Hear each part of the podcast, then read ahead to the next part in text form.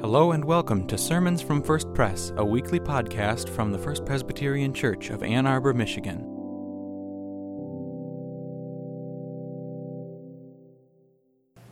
Our first reading is from Luke chapter 2, verses 41 through 52. Each year his parents went to Jerusalem for the Passover festival. When he was 12 years old, they went up to Jerusalem according to their custom. After the festival was over, they were returning home, but the boy Jesus stayed behind in Jerusalem. His parents didn't know it, supposing that he was among their band of travelers. They journeyed on for a full day while looking for him among their family and friends. When they didn't find Jesus, they returned to Jerusalem to look for him. After three days, they found him in the temple. He was sitting among the teachers, listening to them and putting questions to them. Everyone who heard him was amazed by his understanding and his answers. When his parents saw him, they were shocked. His mother said, Child, why have you treated us like this? Listen, your father and I have been worried. We've been looking for you. Jesus replied, why were you looking for me? Didn't you know that it was necessary for me to be in my Father's house? But they didn't understand what he said to them. Jesus went down to Nazareth with them and was obedient to them. His mother cherished every word in her heart. Jesus matured in wisdom and years, and in favor with God and with people. This is the word of the Lord. Thanks be to God. Our second scripture reading this morning comes from the book of Colossians, chapter 3, verses 12 through 17. I'll be reading from the Common English Bible. Therefore, as God's choice, holy and loved, put on compassion, kindness, humility, gentleness, and patience. Be tolerant with each other, and if someone has a complaint against you, forgive each other. As the Lord forgave you, so also forgive each other. And over all these things, put on love, which is the perfect bond of unity. The peace of Christ must control your hearts, a peace into which you are called in one body. And be thankful people. The word of Christ must live in you richly. Teach and warn each other with all wisdom by singing psalms, hymns, and spiritual songs Sing to God with gratitude in your hearts, whatever you do, whether in speech or action. Do it all in the name of the Lord Jesus and give thanks to God the Father through him. This is the word of the Lord. When I was in elementary school, I always wanted Christmas and holiday vacation and break to last as long as possible even though my parents really wanted me to head back to school and to be out of their hair, moving past that Christmas break was always something that I dreaded. Often we move past. We move past Christmas morning and Christ's birth, and unfortunately, many of us, we have to move back into the normal routines of our lives. Christians historically have often not spent that much time hanging out in Christmas. We do have the 12 days of Christmas, this being the sixth, and I don't have any geese that are laying for you. But we should take a few moments, take these days, this time between Christmas morning and Epiphany, to think about what happens between the birth of Jesus and the fast approaching adult ministry. In the passage that Jesus, or in the passage that Gavin read for us about Jesus from the Gospel according to Luke, we find a very interesting and unique story. It focuses on the unique and special boy Jesus, this 12 year old who decided to hang out with his, in the temple after ditching his parents, listening to teachers and answering and asking questions with all of the religious leaders of the day and with anyone who would gather in the temple. And not only is he doing that, but he is amazing all those who hear him.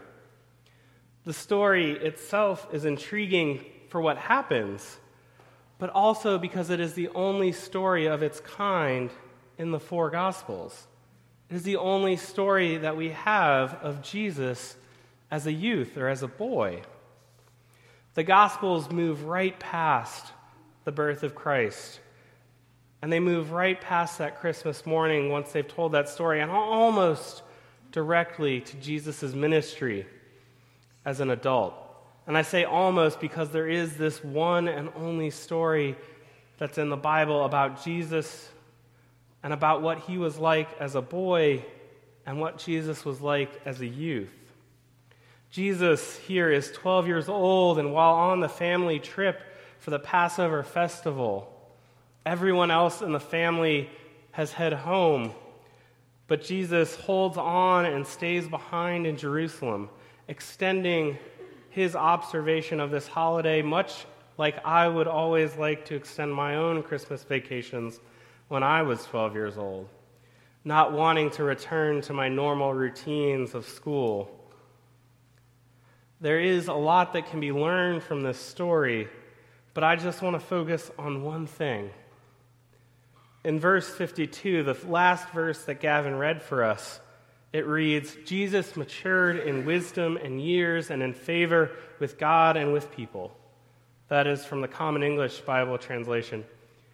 In Eugene Peterson's idiomatic version of the Bible, the message, he renders the verse this way Jesus matured, growing up in both body and spirit, blessed by God, both God and people. Growing up in body and in spirit, Jesus grew up. And even Jesus at least once got a stern talking to from Mary. At least once. Probably not as many times as I got a stern talking to from my mother. But this is a glimpse into the life of Jesus, into the life of God who was born in Bethlehem as a baby, who grows and matures, who makes mistakes. Even if we do not hear many of the stories about Jesus growing up, it is clear that the baby in the manger did, in fact, grow up to be the man who would eat with his friends, who would heal the sick, who would preach good news to the poor, who would welcome the stranger and the outcast. Jesus grew up and he learned from instruction by teachers and his parents, from his own experiences, from Scripture, and from God. Jesus became a human being born in Bethlehem, and like all people, he started off just as a little baby. He grew into a youth and eventually into an adult. Jesus changed, growing in wisdom, growing up in body and in spirit. Jesus matured. Jesus went to the temple with his parents to worship God, much like those who are sitting in our prayer ground this morning. In the book, the jo- A Joyful Christian, which is a collection of writings by author and theologian C.S. Lewis, he asserts in his short essay on the incarnation that the Son of God became a man to enable men and women to become sons and daughters of God. Jesus became a human being, and God has made us all children of God. And because of this, and because of the life and teachings of Jesus Christ, we have an example of how to live and of how to grow as children of the God who is love. Growing and learning from our teachers like Becca and Essie, from our parents, from the scriptures, maybe hopefully learning something from our pastors and preachers. We learn from our community of faith, from our friends like Jesus did, asking questions, growing, hearing answers. In his letter to the Colossians, Paul is teaching he is instructing other early Christians in how to grow in their faith, to grow up, to learn, to mature in their spirit, like Jesus matured through his life. In the passage that I read this morning, the author urges us to put on compassion, kindness, humility, gentleness, and patience, and over all these things to put on love. Paul is using the metaphor to put on, to wear these virtues, not just outwardly for people to see, but in our hearts and in our beings and in all that we do.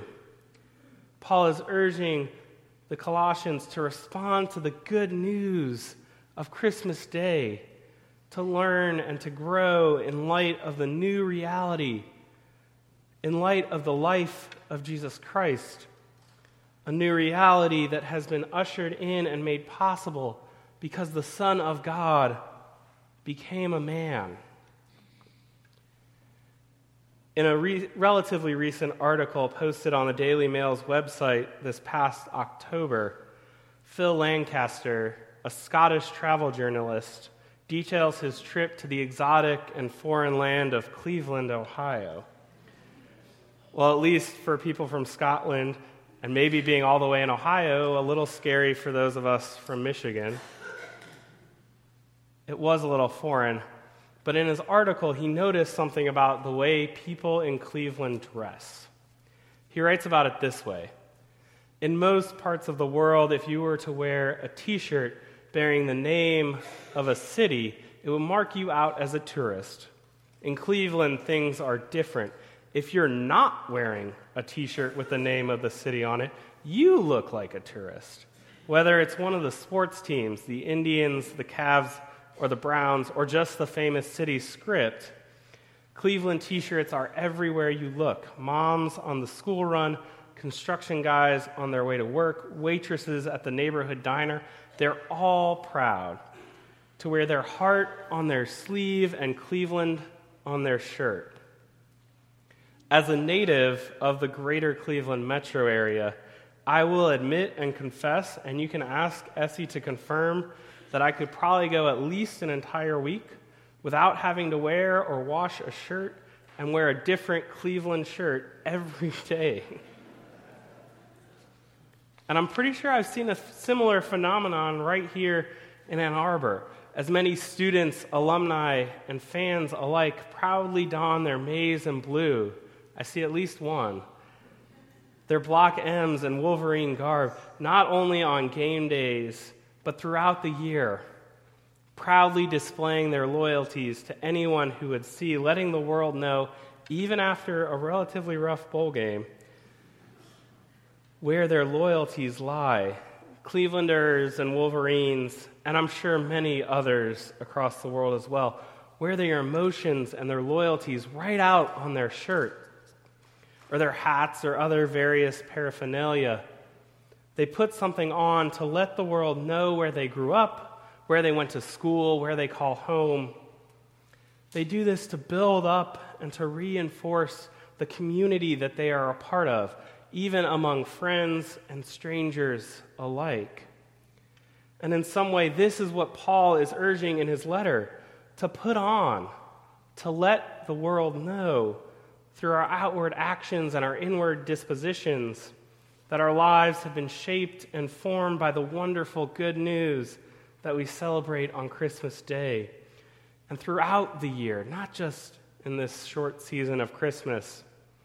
As we build up and reinforce that beloved community among friends and strangers, that together we have become pulled together and knit in love, a family in the one body of Christ.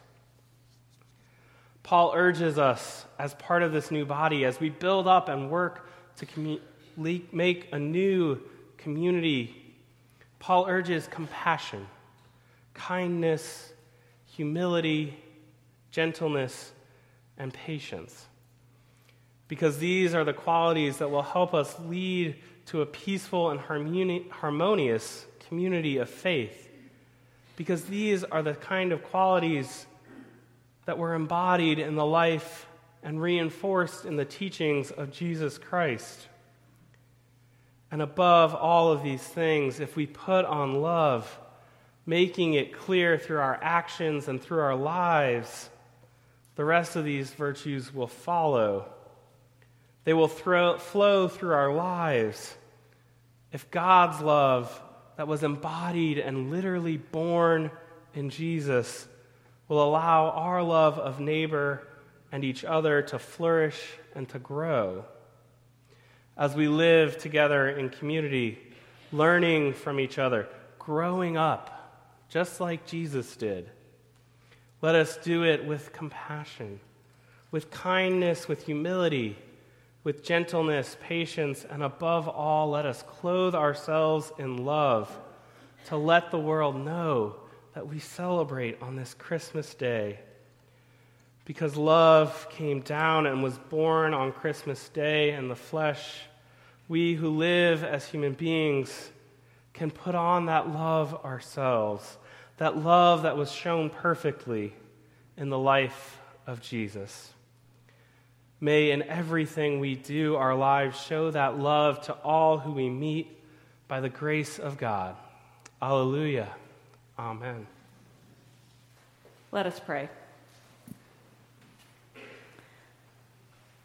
Love, who has come the most silent of nights, the holiest of nights, has touched us once again, and here we are still holding close all that your birth means.